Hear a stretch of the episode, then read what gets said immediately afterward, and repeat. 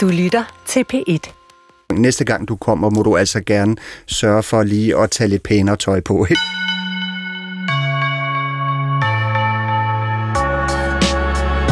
Jeg elsker ondskabsfulde romaner. Så nogen, hvor øh, hovedpersonerne virkelig mærker forfatterens spidse, spidse pen. Og øh, sådan er det i øh, Ivan Golds lille mesterværk Ned med Europa fra øh, 1928. Her er der tre ungersvende, der prøver at øh, forholde sig til den europæiske værdikrise på tre forskellige måder. Vi har den øh, lille, fede Schweizer, der øh, meget naivt holder fast i alle sine gamle idealer. Og øh, så har vi den anden, det er den magre, opblæste franskmand, der mest er optaget af sig selv og sin egen desillusion. Og den tredje, ja, det er som en russer, der prøver at drikke det hele væk, mens han lever på nas. Men øh, tre mænd bliver der jo ikke meget roman af, så Ivan Gold kaster altså en kvinde ind i det her mix. Spørgsmålet er, om øh, hun orker en af de tre mandlige bejlere. I dagens program så har jeg øh, inviteret lektor i øh, litteraturvidenskab ved SDU, Adam Poulsen, i studiet for at diskutere Ivan Golds roman, som han lige har oversat. Det var også ham, der oversatte den forrige roman af Ivan Gold, den der hed Eurobacillen, og den handlede jo om den her sygdom, der langsomt æder Europa op indefra. Vi skal tale meget om øh, Ivan Golds ret ondskabsfulde tone, og så skal vi tale om hans beskrivelse af Europas totale værdikrise i 1920'erne, som på mange måder minder om øh, situationen anno 2022. Og så skal vi helt overordnet tale om, hvad Europa var for en størrelse for Ivan Gold, og hvad Europa er for en størrelse i dag. Ivan Gold han var faktisk så optaget af sin undersøgelse af det europæiske, at han ikke kunne nøjes med at skrive sin roman ned med Europa øh, en gang. Nej, han skrev den simpelthen to gange i to forskellige versioner. Både på tysk, der Mitropæer hedder den, og så på fransk som Abba l'Europe.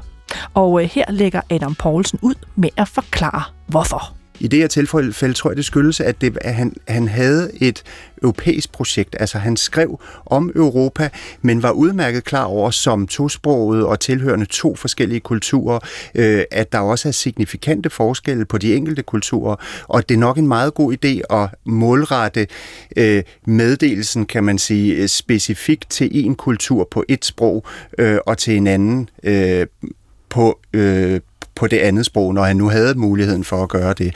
Øhm, og øh, i det her tilfælde, der kan man faktisk se, at, øh, at det er målrettet på den måde, at plot og historie og personer er, det, er de samme i begge øh, udgaver, både den franske og den tyske. Øh, men ikke desto mindre, så er, er de to hovedpersoner skåret lidt forskelligt, og der er også nogle begreber, nu nævnte du den tyske titel, mitropære, øh, eller mitropa, øh, det er udgået af den franske. Altså dels har den en anden titel, øh, en titel, som jeg så har tilladt mig at tage til den øh, danske udgave, selvom den er oversat efter den tyske, øh, øh, nemlig ned med Europa. Men øh, grunden er, kan man sige, at øh, Mitropa, det var et begreb i Tyskland og Mellem-Europa, øh, og det var det ikke i Frankrig, og det var han godt klar over, så, så han kunne ikke bruge den metafor øh, i den franske udgave. Så der er sådan en lokale forskel, øh, som han medtænker i henholdsvis den tyske tyske og den franske udgave. Og vi vender tilbage til, hvad det her Mitropa betyder, og hvad det står for. Men altså, vi er ude i en, i en havde nær sagt, lige så deprimerende omgang som, øh, som, som den første roman, så, så der bliver lytterne ikke skuffet. Altså, øh, de kan jo nærmest høre det på titlen Ned med Europa. Ikke? Øhm, den foregår i, i, i, øh, altså i 20'erne, midt-20'erne, ikke?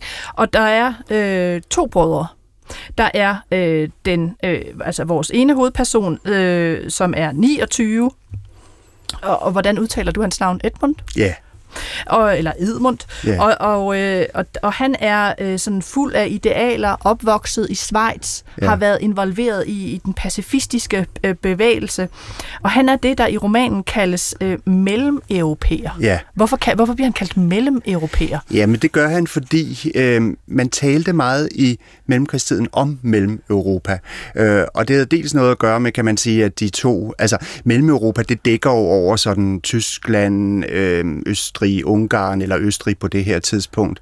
Øh, måske også Tjekoslovakiet, eller i hvert fald Tjekkiet og Schweiz som, som hovedpersonen. Så, øh, eller der har, altså øh, Schweiz er så øh, altså den sidste station i hans liv, inden han kommer til Paris. Så mellem Europa, alt det, der ligger kan man sige, mellem netop øh, de vesteuropæiske lande, Frankrig øh, og, øh, og Holland osv., og, så videre, og på den anden side øh, Østeuropa.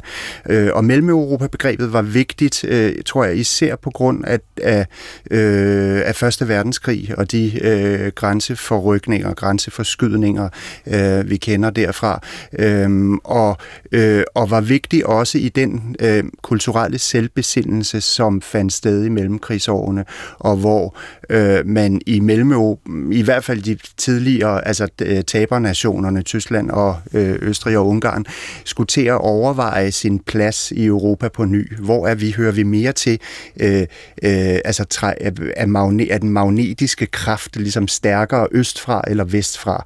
Øh, og det er noget, man kan finde hos stort set alle intellektuelle øh, i perioden, at de taler om det her mellem Europa eller Mitteleuropa, som man siger på tysk. Men det er jo så ikke det samme som mitropa eller mitropæer. Altså hvad er det? Nu vender vi tilbage til, hvad er det for et begreb? Ja, det er et begreb, som, som opstår øh, i 1917, og som egentlig er kommercielt, kan man sige, fordi det refererer til, nu har jeg lige taget bogen frem, så jeg kan få det øh, helt præcist, men oversat står det for, altså det står for Mitteleuropäische Schlafwagen und Speisewagen Aktiengesellschaft, eller oversat Europæisk sovevogns- og spisevogns aktie, øh, aktieselskab. Ja, det er virkelig noget, man kløjs i. Øh, men som er, som er grundlagt i 1917 af de tyske, østriske og ungarske statsbaner.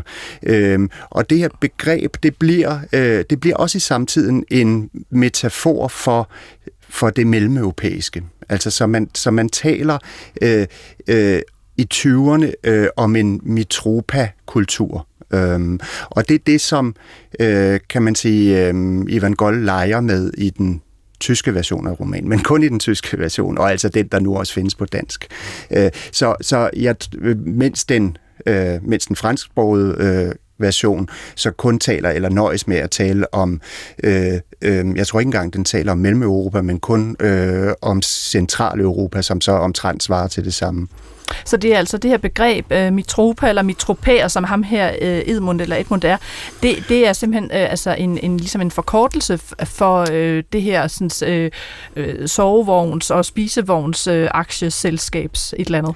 Det er det nemlig, og så kunne man godt gå ud fra, at, at alle læsere på det her tidspunkt, og faktisk stadigvæk i Tyskland, ved, hvad mitropa er. Øh, altså den der sammentrækning mm. af, af det der utroligt som jeg nok skal lade være øh, og forsøge at udtale igen. Men, men, øh, men fordi det blev faktisk nedlagt først, øh, så vidt jeg husker, øh, i 89, altså med øh, murens, øh, murens fald. Og det giver jo god mening, kan man sige, ikke? at det så at sige altså har dækket hele den periode, hvor der også var noget, der øh, øh hed Østblokken og så videre. Ikke? Så, så øh, øh, og det er og det er stadigvæk et begreb i Tyskland. Så man, altså ekvivalenten vil være sådan noget som altså en slags DSB-jyde, ja, eller sådan, altså ja, man vil have nemlig, sådan et eller andet nemlig. Øh, transportnavn, der er knyttet til et bestemt område. Lige eller? præcis, lige præcis. Bortset fra, at det så er, er overnationalt eller tværnationalt, ikke? Det vil så DSB-jyde måske alligevel ikke være, eller hvad ved jeg? Alt efter, hvor man er ja, ja, ja. Nå, men altså, det er den ene bror, som, som uh, Edmund på 29, som er vokset op i Schweiz, uh, og som, som har det her uh, mellemeuropæiske uh, prædikat hæftet på sig, ikke? Uh, og han bliver også kaldt mit, øh, mitropæer øh, og så videre. Og så, så møder han så, det er jo det, der skal jo altid ske et eller andet, så han rejser til Paris øh, og møder øh, sin halvbror, der hedder Edgar. Øh, og, og han er så fra det franske, øh, og, og altså det, der så hedder øh, Vesteuropa, og, og han er øh, et helt andet sind. Altså der er kun 10 års forskel, men er et helt andet sind, altså har ikke de her idealer og, og troen på mennesket. Han er fuldstændig desillusioneret, lever sådan et, et, et ret øh, råt liv. Øhm, og så handler det om disse øh, brødre, der mødes, og så er der selvfølgelig også en kvinde involveret. Det, det vender vi tilbage til. Men skal vi ikke prøve at høre et, øh, et uddrag af begyndelsen, hvor Ivan Gold simpelthen sætter de her to øh, på hver sin måde øh, lidt håbløse skæbner op over for hinanden. Øh, og altså, øh, Edmund er, er kommet til Paris og møder øh, Edgar. Og øh, jeg har lavet sådan en lille sammenklip fra øh, begyndelsen. Det er min kollega Tore Leifer, der læser op i, øh, i din oversættelse, Adam Poulsen. To brødre, repræsentanter for to diametralt modsatte generationer, kørte i denne røde taxa ned ad Boulevard Saint-Germain. 10 års forskel, to verdener. Den ene et barn af førkrigstiden, den anden af efterkrigstiden. Den trods al lidelse håbefulde, og den trods alle fester håbløse. Den hjertens gode tykke og den ondskabsfulde slanke, jaget og nejet, Edmund og Edgar. Madame de Tisac af græsk afstamning, født i det klassiske ægæiske hav, havde i første ægteskab været gift med en betydende reder fra Malta, om hvem man ofte senere havde sagt, at han var af tysk herkomst. Hun fødte Edmund på oceandamperen Alighieri, en morgen, hvor de netop fik den perlegrå rosenrøde kyst i sigte. Barnet blev rigt beskænket af hele skibet, hans livs skønneste og eneste gaver. Edmund havde stadig en elfenbensindbundet notesbog, hvor i en afrikansk missionær havde skrevet digt af Mørike, og en Suez-aktie, der stammede fra en rig irsk kvinde, der havde været forelsket i hans far. Dette værdipapir udgjorde senere den eneste kapital, hans far efterlod ham. For denne, der var indviklet i ulykkelige foretagender, flyttede snart efter til Schweiz, hvor han døde, da Edmund var 8 år gammel. Moren anbragte ham på en institution, og lod sig efter få måneder bortføre til Paris af en ansat ved det franske gesandskab. Edmund tilbragte en uinteressant og idealistisk ungdom i de schweiziske bjerge. Med udsigt til en gletscher lærte han at oversætte det virtute, at udlede begrebet om troskab af Nibelungen og Corneilles dramatik. Men hvad hans lærer havde lagt særlig stor vægt på, var et præcist kendskab til jordegenskaberne i de schweiziske kantoner, søernes dybde og navnene på alle de statslige jernbanestationer i Glarus. Således klassisk dannet begyndte han at studere ved Universitetet i Lausanne. Han studerede volandsk civilret. I en mørnet klosterbygning, man klatrede op til risikable veje og farligt knirkende trapper, bænket ved pulte med navnene på i dag 100-årige brude snittet ind i træet, spildte Edmund sine bedste år. Så kom krigen. Edmund havde aldrig vidst, hvilken nationalitet han tilhørte, om han var græker ligesom sin far, franskmand, som hans mor senere blev det, eller glarner, som hans værve, en fjern slægtning, ville lade ham naturalisere til. Han var født på bølgende hav, mellem kontinenterne. Til sidst blev han schweizer, og opdagede samtidig sit over tumulten svævende hjerte.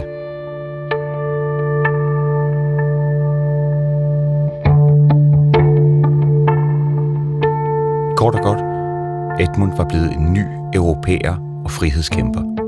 Han havde et program, Menneskegodheden. Og den, der har et program her i livet, har det godt. Han behøver ikke længere at tvivle. Han rejste fra by til by med dette program, stod på banegårdene for at tage imod de kammerater, der var flygtet fra krigsskuepladserne, organiserede, skrev, talte, håbede. Til sidst kom revolutionen. Der var farefulde øjeblikke, offentlige og forbudte forsamlinger, processer, fængsel. Endelig den russiske revolution, freden, Folkeforbundet, Tagore og Gandhi, og så, og så... En dag så Edmund sig om i sit møblerede værelse og råbte, Hvor er mit jeg?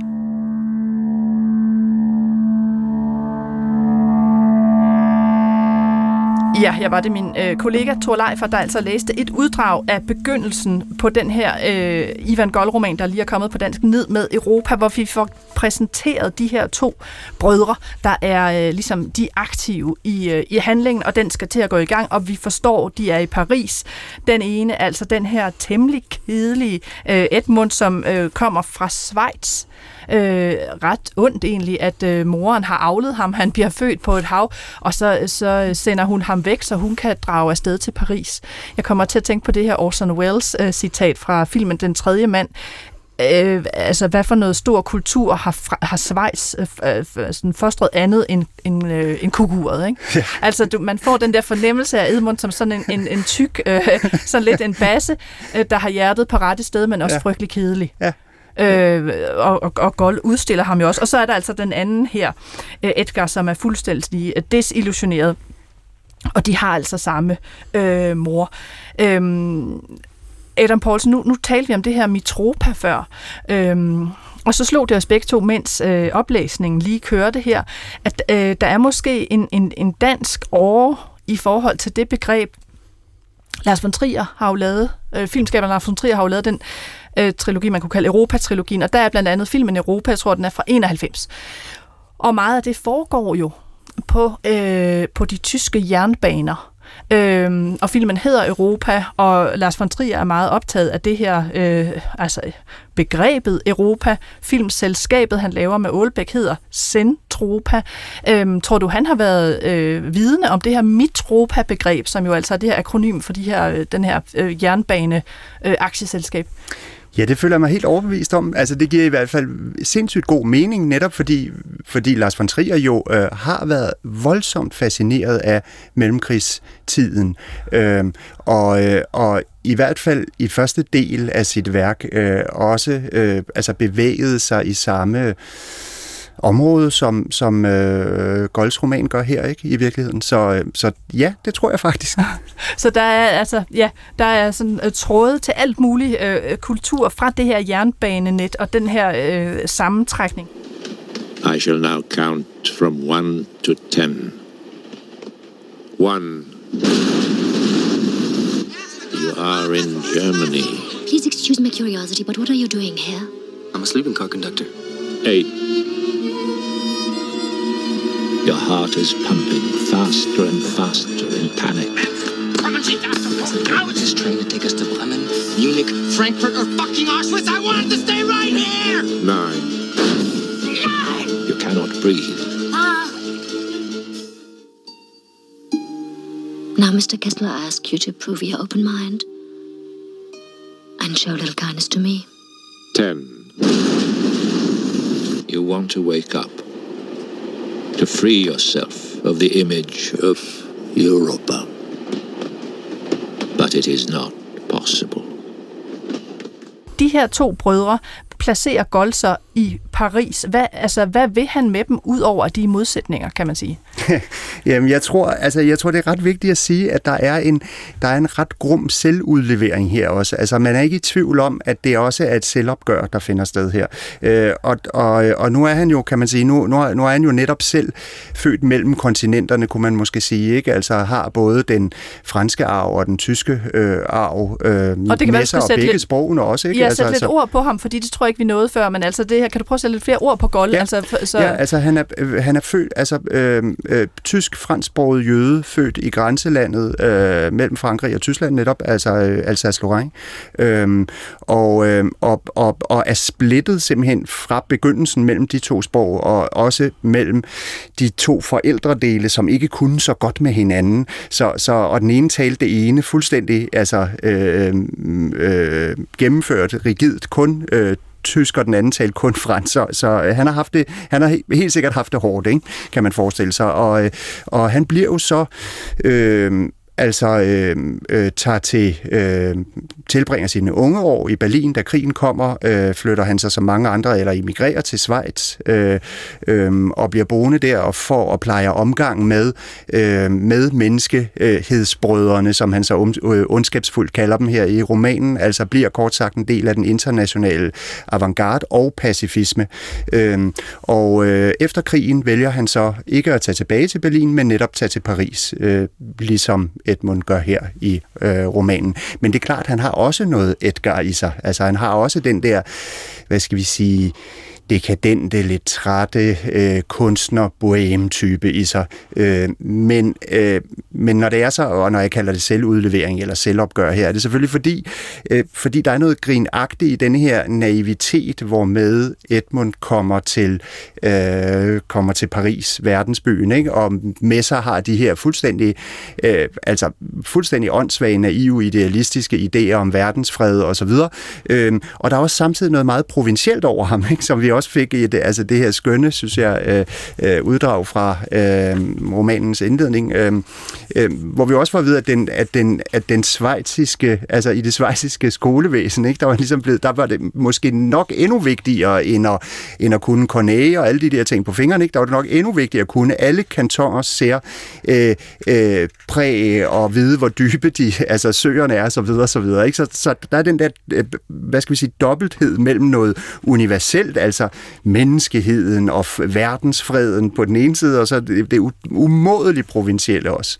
Og så møder han jo sin halvbror Edgar, det bliver, og prøv, prøv at sætte et ord på Edgar, altså udover at han er 10 år yngre, og, og så er altså, forstået som vesteuropæer, fordi han, han har den her franske ånd i sig, og opvokset i Frankrig og Paris. Hvad er han så for en type? Ja, det er nemlig rigtigt. Han er jo, han er jo helt anderledes elegant, på trods af, at han er og verdensmand, ikke? altså på en helt anden måde end den lidt plumpe, som du ser, lidt tykke, søde, godmodige, men også frygtelig naive øh, Edmund er det. Så, så ja, han er blaseret, og han er kynisk. Han er sådan en, øh, Øh, han er sådan rigtig mm, indbegrebet af, af, øhm, af parisisk øh, mellemkrigstids avantgardisme og, det, det, øh, og dekadence, og, og han beskriver selv sit forhold til, altså Edgar beskriver sit forhold til, øh, til den europæiske kultur og den franske kultur som, som noget, der for længst er passé. Ikke? Det har vi ligesom lagt bag os. Der er ikke, der er ikke mere, der er ikke mere at leve for. Vi, vi, altså vi befinder os her i sådan en, øh, sådan en, sådan en ligehal nærmest, ikke? Altså Paris fremstår i øh, romanen som sådan et, øh, sådan et ja, monument over den for længst forgangne og, og øh, undergåede øh, europæiske kultur. De to møder hinanden. Ja, de to møder hinanden, og... Øh, og det bliver jo så det her meget pudsige sammenstød mellem den, den kyniske unge, som, som samtidig giver, øh, eller lader som om han er enormt livstræt, altså og, og, og handlesvag, og så på den anden side denne her øh, umiddelbart lidt mere egentlig handledygtige øh, Edmund, som så i virkeligheden viser sig at være fuldstændig apatisk og slet ikke kan noget. Ikke? Så, så, så, så vi har det, altså et meget pudsigt brødrepar, som så får lov til at være, og det er jo gjort på sådan en lejende humoristisk, altså jeg synes også, det er vigtigt at sige, at øh, Ivan Goljo er satiriker også. Ikke? Altså han skriver umådeligt smukt og flot, og der er mange lyrismer, og det er i det hele taget voldsomt potent sprog. Ikke? Øhm, øhm, øh, og der er og, altså virkelig sproglig overskud, men det er frem for alt også meget morsomt at læse. Det håber jeg også, man kan øh, høre, når man hører de her øh, uddrag fra den. Ikke? Så, så, så han leger lidt med de her, altså jeg talte lige lidt tidligere om, øh, eller vi talte om, øh, om det med det europæiske i mellemkrigstiden, og at de krigsførende nationer måske ser øh, i Mellem-Europa, øh, forsøgte ligesom at navigere igen, finde ud af, om de var, om de øh, øh, øh, skulle rykke sig let, øh, længere mod øst eller længere mod vest. Og det, øh, og det får øh, Ivan Gold her i de her to personer sådan meget, synes jeg, elegant og meget sjovt sat op over for hinanden, ikke i skarpe modsætninger, ikke med Edgar på den ene side og Edmund på den anden side. Men der er jo også sådan lidt, øh, selvom han er humorist, er der på en måde også, da, da jeg læste den, sådan lidt øh, sort i sort på den måde, at at hverken øh, Edmund eller Edgar har jo fat i den lange ende i forhold til, øh, til livet og den krise, som øh, Europa er i, altså øh, også en værdikrise, men også en økonomisk krise. Øh, altså der er ligesom to muligheder. Øh, der er øh, Edmund, som er bevarer naiviteten, bevarer idealerne, men samtidig så øh, bedrager du altså også dig selv, eller du kan tage den, som Edgar er, den totalt kyniske øh, side. Øh, vi kan lige så godt opgive. Øh, det ender alligevel af helvede til. Øh, så der er jo ikke rigtig nogen af de her positioner i forhold til værdikrise og Europa, som er særlig sådan, er troværdige. Fuldstændig enig. Altså det er der ikke. De er, de er, de er, altså det, det er, hin, altså de ophæver hinanden, og de er lige umulige, kan man sige. Ikke? Øh, og jeg tror heller ikke, altså måske, jeg tror nok, da jeg læste den første gang, tænkte jeg, at Edgar måske slipper lidt bedre fra det, men det gør han i virkeligheden ikke, vel? Fordi der er noget af den her øh, sorte kynisme, som, som er jo er helt umulig, ikke? Altså, øh, øh, og, øh, og som jo ikke øh, lader sten på sten tilbage. Altså den, den øh, verdensopfattelse, han, han får lov til at inkarnere her, er, er virkelig sort, som du også siger det. Så, så, så øh, mens der jo er noget meget kærligt, øh, og også i en vis forstand noget, der peger mere ud i fremtiden ikke øh, over Edmund, men, men ikke desto mindre er jeg enig med dig i, at ingen af dem får det sidste ord. Øhm. Nej, fordi der er jo der, er et, der, der sker jo også noget, selvfølgelig. Der sker jo noget handling til, altså ud over, at, at den ene bror møder den anden i Paris. Øh, jeg synes lige, jeg vil lige runde moren. Altså, moren tager sådan set heller ikke særlig godt imod øh, Edmund, som hun jo så ikke har, altså sin søn, hun har ikke set ham i, i mange, mange år øh, synes, han er lidt kikset, han øh, er lidt pinlig i forhold til hendes middagsgæster. Øh, hun bemærker egentlig mest, at han har skæld i håret og en øh, filipens bestrøget pande, så tror jeg, der står. Ikke? Så på den måde ja. er han jo meget morsom, Ivan Gold, ikke? Øh, og, og ønsker egentlig moren der, at han ikke rigtig kommer tilbage, fordi altså, han er lidt pinlig. Ja, og næste gang, næste gang du kommer, må du altså gerne sørge for lige at tage lidt pænere tøj på. Ikke? Ja, altså. det, det er sådan hendes, øh, det er hendes, hendes ord. Øh, og så, så i dette mix øh, blander sig øh, dels en, øh, en kvinde og en mand. Men lad os tage manden først, fordi der dukker jo også en russer op. Det gør der nemlig. Der dukker en russer op, og jeg vil prøve at udtale hans navn. Øh, Evaseyev, Ev, hvad hedder han? Ja, det tør jeg heller ikke øh, give et bud på. Jeg synes, det lyder fedt. Ja. ja altså, øh, denne her øh, russiske mand, som er nogenlunde øh, jævnaldrende med de andre, han er, han er sådan meget revolutionær, drikker hele tiden, er ret lapset at se på. Hans gudsforhold er sådan, øh, altså det er der nok et eller andet sted, øh, så på den måde er han ikke helt nihilist, men altså han er, han er heller ikke på, på Edmunds side. Og han står så fra det østeuropæiske, så, så installerer altså Ivan Gold øh, tre øh, mænd med tre forskellige forhold til øh, Europa. Altså der er øh, Edmund på det øh, mellemeuropæiske, så er der Edgar på det vesteuropæiske, og så er der russeren på det østeuropæiske. Øh, og hvorfor, hvorfor sætter Ivan Gold så ligesom disse tre unge mænd i spil i sådan en, en sådan mærkelig trekant? Jamen det tror jeg som sagt er fordi, at der er en... Øh, altså, og igen, altså, jeg står og smiler her, fordi han, det, det er jo virkelig med en rev bag øret. Ikke? Det, er, det er meget morsomt gjort, synes jeg. Øh, men, men altså, fordi tanken er, på det her tidspunkt var man i tvivl om, om øh, Rusland, altså hvorvidt Rusland hørte til Europa eller, eller ikke gjorde. Øh, altså var noget øh, helt for sig selv. Ikke? Øh, øh, og, øh, og det forsøger kan man sige, en vis forstand, øh, Ivan Gold med den her roman også at svare på. Altså, hvor, hvor ligger Rusland i forhold til det europæiske, til det mellemeuropæiske øh, og til det vesteuropæiske? Og, øh, og svaret er her, at der er nogle klare, øh, altså, klare sammenligning, øh, sammenligningspunkter og paralleller mellem måske især det øh, vesteuropæiske og det russiske, hævder han meget overraskende egentlig. Meget men, overraskende. Ja, meget overraskende. Men, men også nogle ting, som gør, at de er distinkt forskellige. Øh, og, og igen må man sige, at det er heller ikke fordi vores, øh, øh, vores russiske bolshevik her kommer øh, specielt godt fra det, altså fra møde med Ivan Gols spidsepind. Altså, han, han bliver også sådan lidt holdt ud i strakt arm, så, så, så, øh, øh, så svaret ligger til synligheden heller ikke der. Men altså, jeg kan heller ikke lade være med at komme til, altså jeg kommer også til at tænke på, når jeg, øh, øh, altså når vi taler om den her roman og den her måde at installere de her øh, vidt forskellige europæiske traditioner på, altså at det minder meget om, og, altså, minder meget om Thomas Mann, så hvis man har læst Trolddomsbjerget, så vil man kunne genkende noget af det samme, ikke? for der er også de her repræsentanter i lang, langt større format selvfølgelig, men, men, men som jo siger noget om, altså den er fra 27, jeg tror ikke, jeg tror ikke Gold har læst øh, Trolddomsbjerget på det her tidspunkt, men, men, øh, men, men det siger noget om, at, øh, at, det, at det er en stor øh, diskussion i tiden at få Europa på plads efter krigen. Og, øh, og hvad jeg også øh, måske lige vil nævne, inden vi kommer tilbage til, til den russiske øh, bolshevik øh, og hans plads i det her, er, at, der jo, at de jo er enige om én ting, og det er en voldsom anti-amerikanisme. Øh, fordi USA spiller også en vigtig rolle øh, i hele det her. Altså, der er godt nok ikke en repræsentant for USA med, men, men man er ikke i tvivl om, at, at øh, mm, at fjenden kommer vestfra, ikke? Og, det, og det er USA.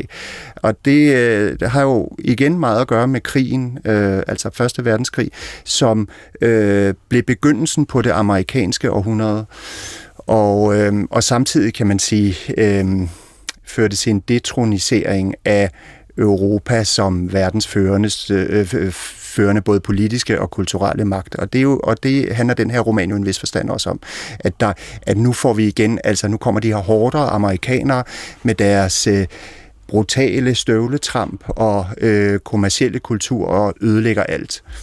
Men der kan jeg jo ikke lade være at tænke at trække nogle linjer til nu, øh, og bare for de lytter, der tænker, åh, forlader vi nu handling igen. Jeg skal nok komme tilbage til det. Øh, husk, disse tre mænd, øh, de står her stadig, og de skal selvfølgelig opleve noget i romanen, og det vender jeg tilbage til. Men, men jeg kan ikke lade være med at trække tråde til nu, hvor man jo også har fornemmelsen af, at det her Europas sidste øh, krampetrækning, og det er så ikke øh, øh, USA, vi tænker på som fjenden, men det er ja, dels øh, Rusland måske, men jo i høj grad også Asien.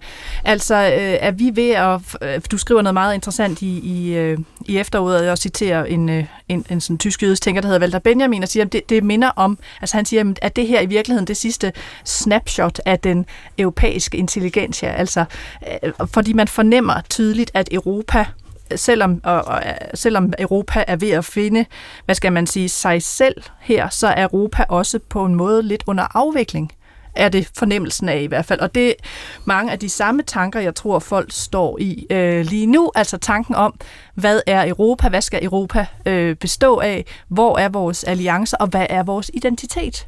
Øh, tænker jeg. Og Så det er også derfor, jeg synes, at, øh, at Gold er så relevant.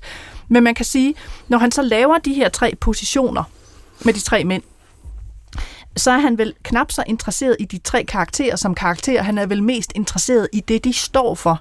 Øh, så kan han holde som, øh, som litteratur, altså når han både, altså når han, når han ligesom har de her øh, karakterer, men mest som, øh, hvad skal man sige, middel til at diskutere noget større? Ja, det synes jeg jo, og det synes jeg, han kan, fordi han kan så meget andet ved siden af. Altså, du har fuldstændig ret i, at der på den ene side er der jo sådan en... Øh, altså, man, man kan jo godt synes, en gang imellem går den der plotmotor lidt i stå, og, og øh, som jeg vist ikke fik nævnt i min præsentation af ham, så, så er han jo primært lyriker faktisk, og så er der så lige de der år fra 26 til 1930, så vidt jeg husker, hvor, hvor, hans, hvor prosaen så tager over, og hvor han skriver det der, et, væld af kortromaner.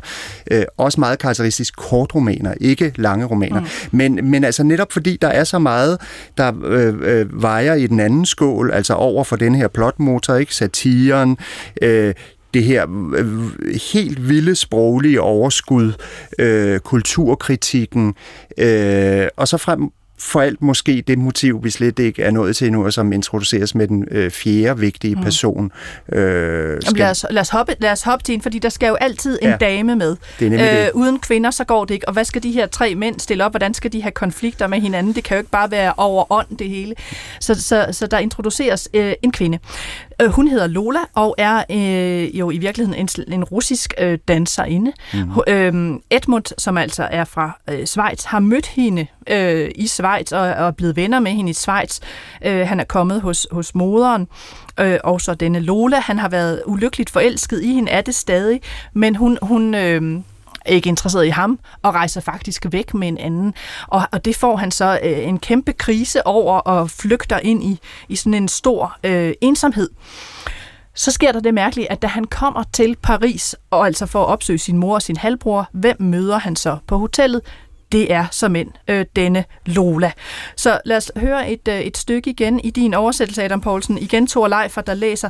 Her skal vi både tilbage til Edmunds den første kærlighedssorg, da, da Lola ligesom brænder ham af i Schweiz, og så skal vi altså også huske, at der er jo stadig den her handling, der foregår i Paris, hvor han sidder og taler med Edgar om hende, øh, og, og det her med, at nu har han sørme mødt hende igen i Paris, og hvad skal han så gøre?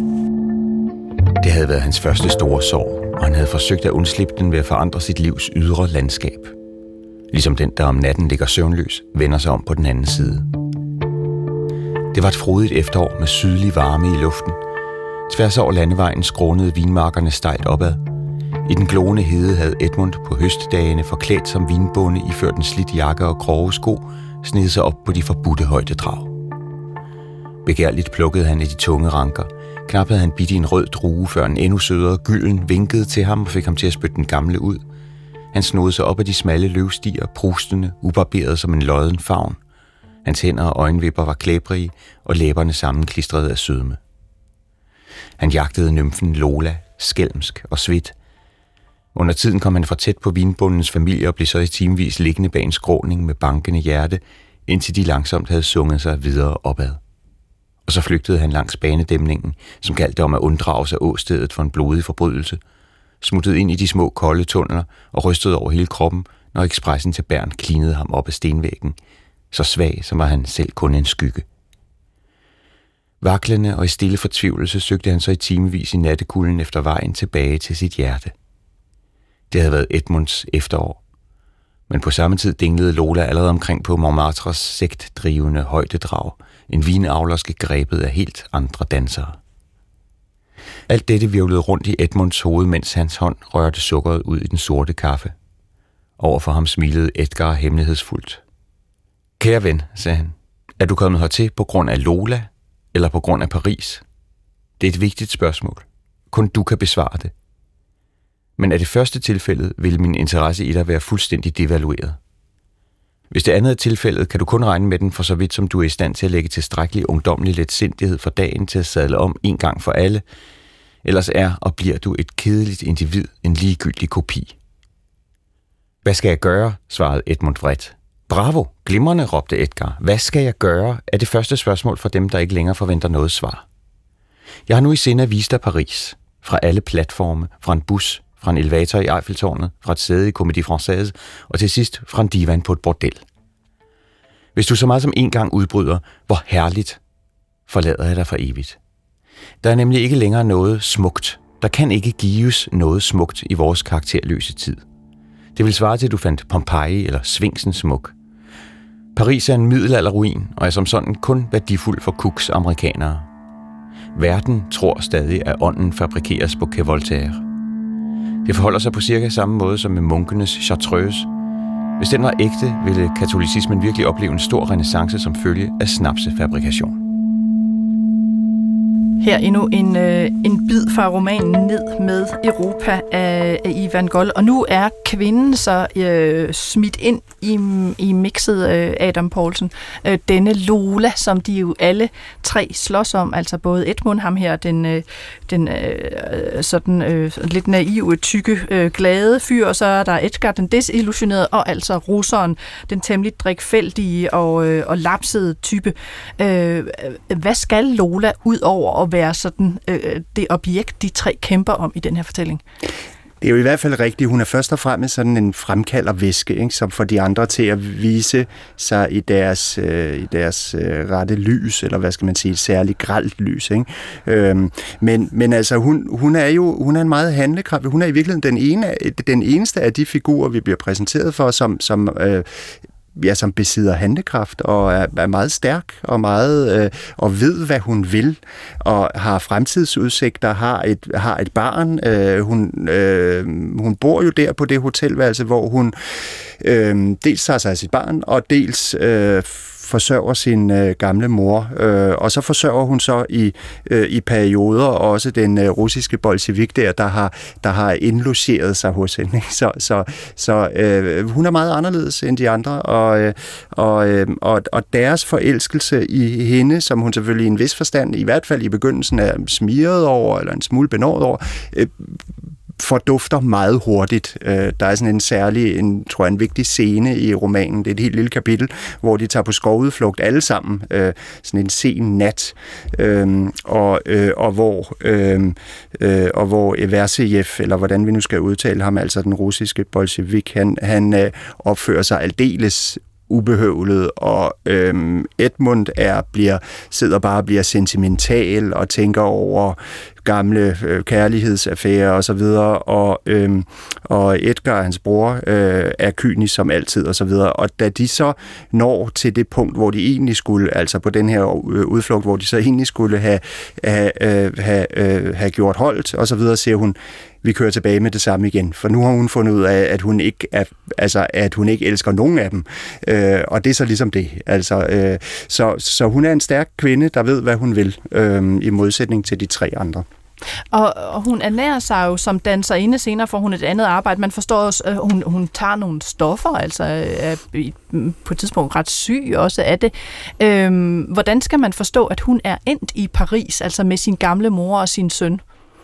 Ja, det fortaber sig lidt i, som, som flere af de her sidehandlinger gør, kan, kan man sige. Altså, er det, er det mere antydet end egentlig udfoldet? Men, men øh, fordi hun kommer jo netop fra øh, Schweiz også, hvor hun har været medicinstuderende øh, på samme tid som, som øh, Edmund. Det er jo der, de har mødt hinanden, som du også sagde. Øh, og så øh, af en eller anden grund, vel for at overleve, er, øh, er hun så flyttet til Paris, og muligvis har de ikke haft penge nok.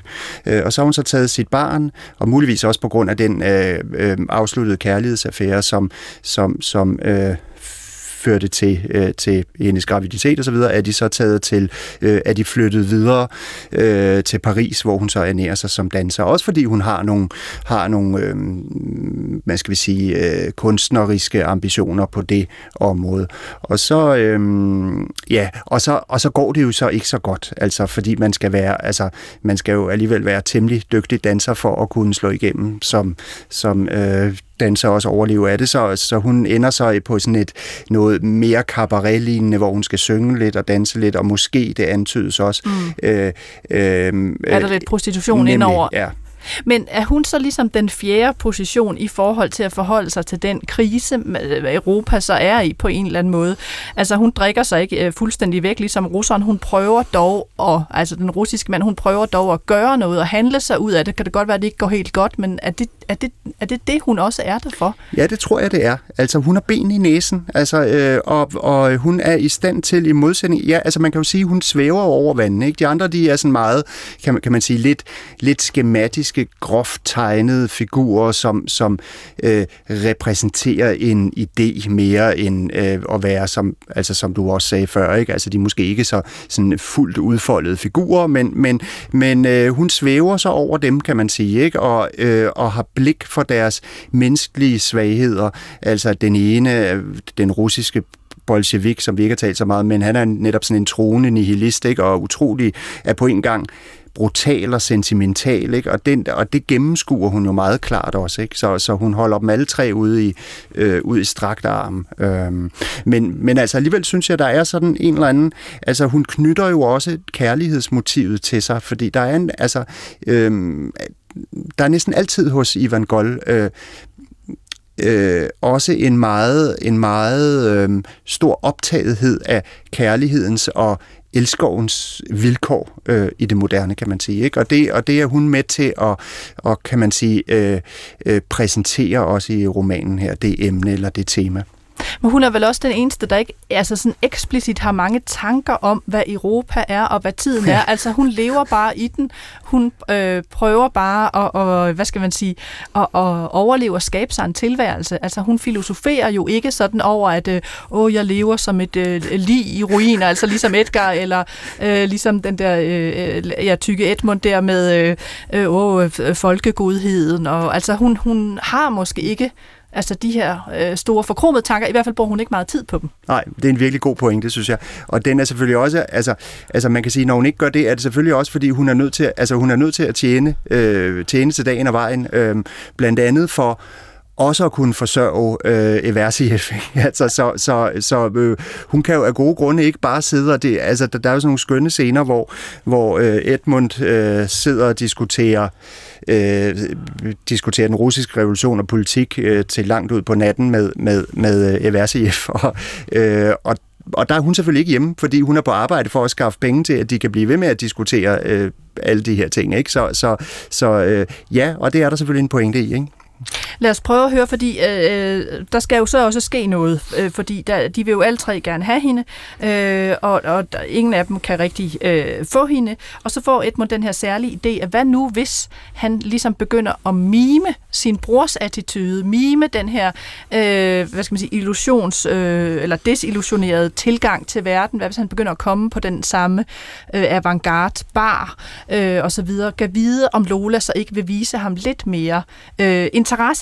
Og øh, så det sidste stykke, vi skal høre fra romaner, det er også et, du har, har valgt, ligesom de to andre, Adam Poulsen, det, det er der, hvor, hvor Edmund ligesom går ind på denne her, eller er på denne her bar, og nu er han altså i gang med sit projekt om at leve sig ind i brorens øh, tilværelse for at nærme sig den her atroede kvinde.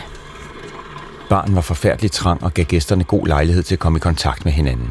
Der blev konverseret utvunget fra bord til bord, Ja, også med de tre hawaiianere i jazzbandet og med barmanden. Rummet lignede et tilflugtssted for folk, der havde mistet alt i verden udenfor. Som en mørk jolle, som en virvelvind har reddet løs fra torvet, og som nu dansede rundt på det europæiske hav. Og de mærkede, afventede den sikre død med kølig sang. Selvom de indtog de farverigeste likører, var de alle trætte, trætte, trætte. De vidste, at det ikke længere gav nogen mening at vide og at leve – det var helt unødvendigt at hisse sig op over noget, og der slet ikke over ens egen død. De var bekendte med den menneskelige videns afgrunde og tænder, og de smilede, fordi det er det eneste et klogt menneske kan gøre på vej til skafottet. De anede, hvilken rolle i deres fædrelands historie de var udset til. De udgjorde bagtroppen af de europæiske ridderes århundrede lange felttog. Det var dem beskåret at afslutte kapitlet med en sidste heroisk gestus. De vidste, at de ikke var videt til det skabende liv, men en lige så frugtbar død. Og de forsøgte at udstyre deres død med alle dyder og sandheder. De levede som folk, der ikke længere har noget at tabe, som de fredløse i middelalderen. Og i denne tankegang var alt dem tilladt.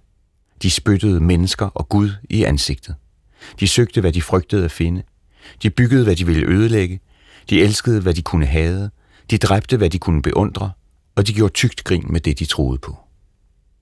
En ulykkelig generation, der ikke mere havde nogen mødre at knæle for, ingen brude at kærtegne og ingen døtre at velsigne. Men trods i var de, tabre som Godfroy og modige som Danton. De tog deres eget liv i fem kontinenters påsyn. De var martyrer for en anerkendt skæbne og døde lige så smukt som deres forfædre på skafottet. De døde med geni og ekstase.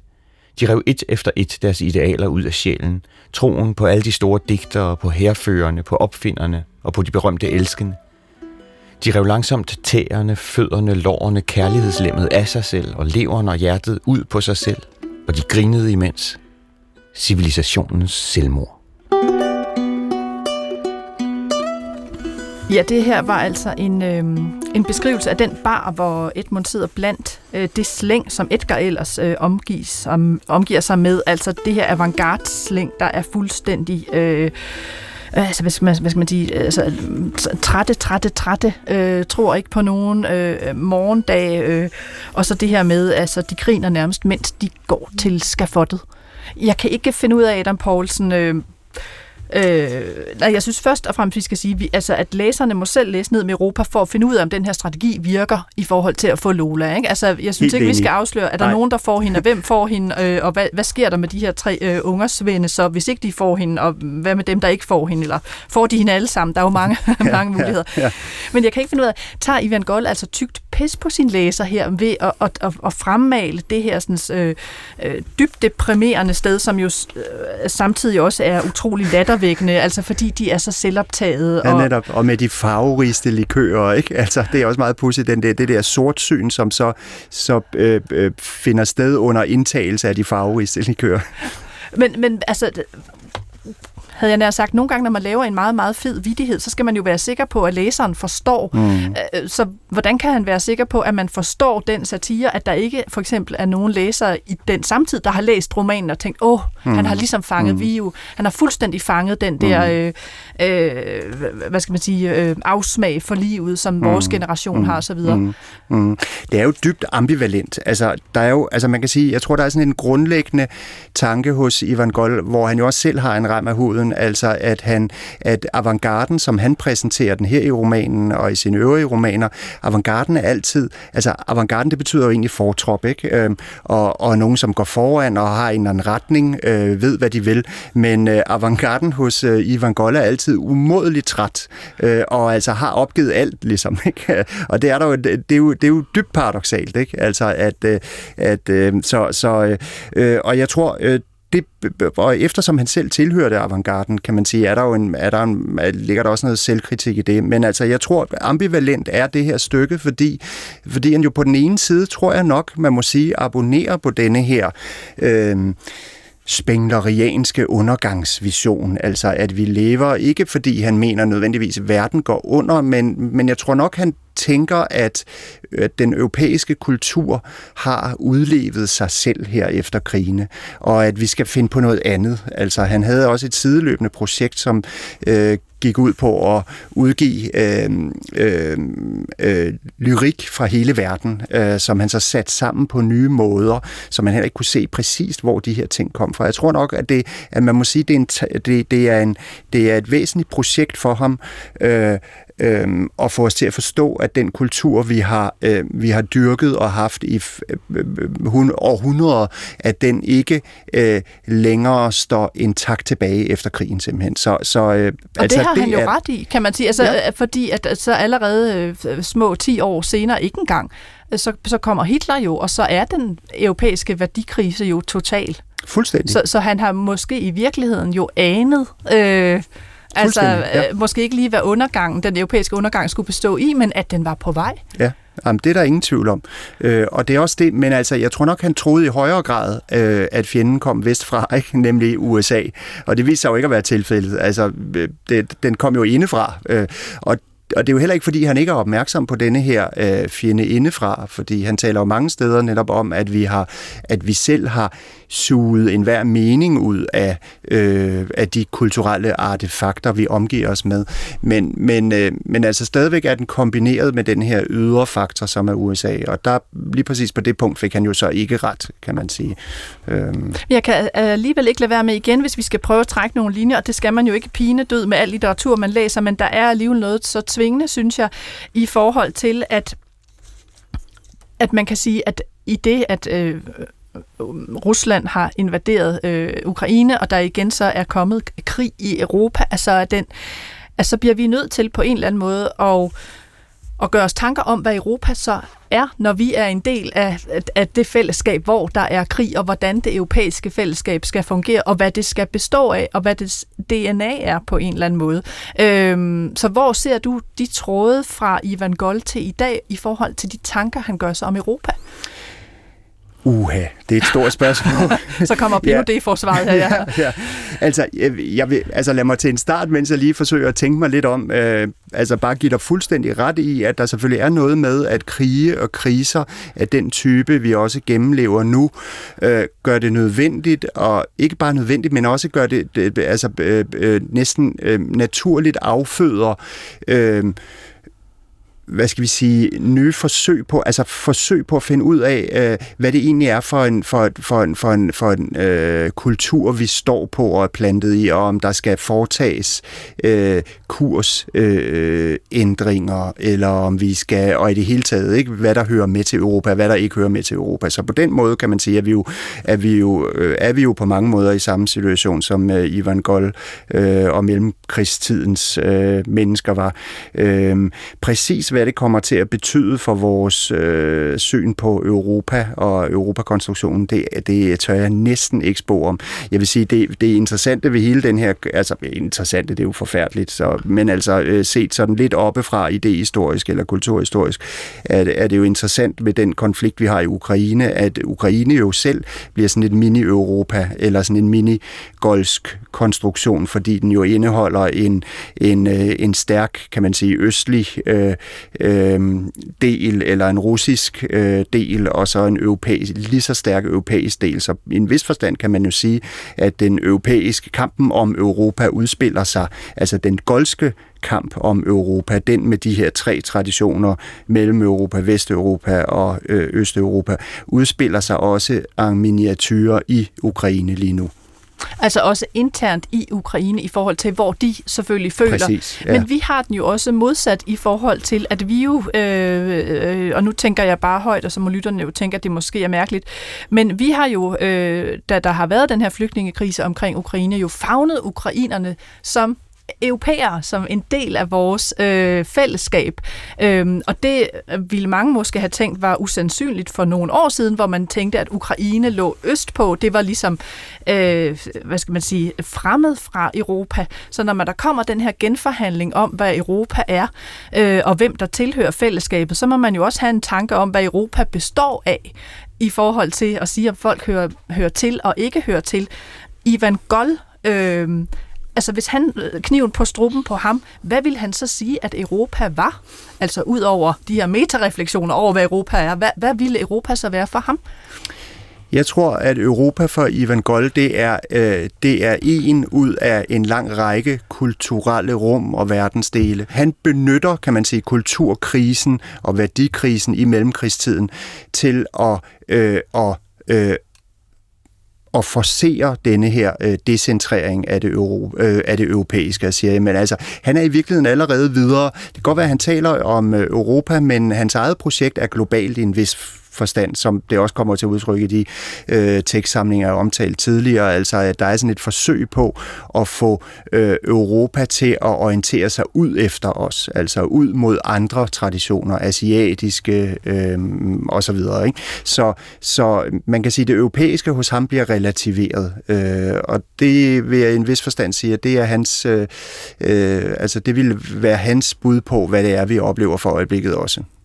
Og for at runde øh, Ivan Golds endeligt, altså som sagt, han er født i, i 1891 og dør allerede i 1950, så man kan sige, altså nu har vi lige talt om alle de der tanker, han havde om, at Europa skulle vende sig mod verden, og, og det her globale perspektiv, eller det transnationale perspektiv, øh, men han når jo ikke at få så meget med øh, efter krigene, altså øh, sølle fem år efter 2. verdenskrig, så det vil sige, at han lever jo sin, altså, det meste af sit voksenliv i krigstid, og ja, når kun og opleve en lille bid af fred. Ja, det er faktisk så, så, det. Han, ja. så han ender ikke i virkeligheden med at få, få alt det med, han, han nej, tænker på. Nej, nej, det er en virkelig god pointe. Uh, han lever jo faktisk sit liv uh, under den europæiske uh, 30-årskrig, eller borgerkrig, den europæiske borgerkrig, som, som jo, kan man sige sådan lidt flot sagt, er den, er den periode, der, der går fra 1914, altså udbruddet af 1. verdenskrig, og så frem til, til øh, afslutningen på 2. verdenskrig.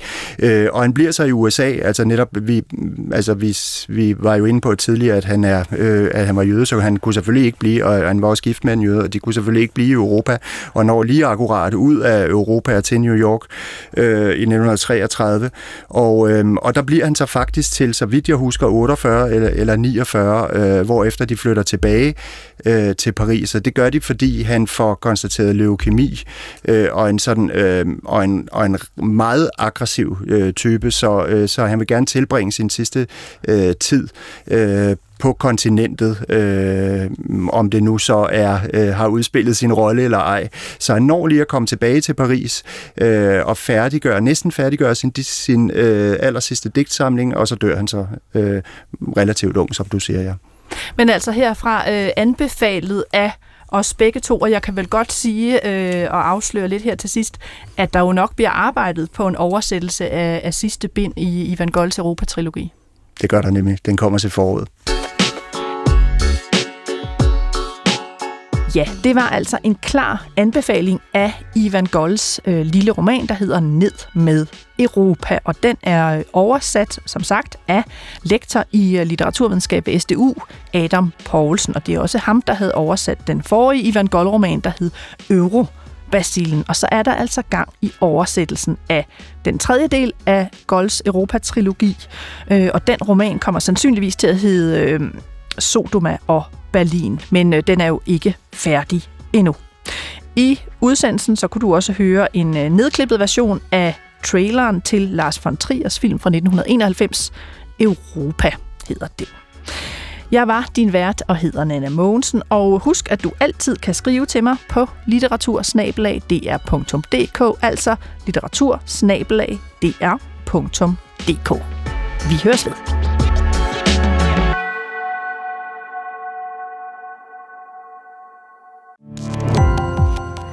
Gå på opdagelse i alle DR's podcast og radioprogrammer. I appen DR Lyd.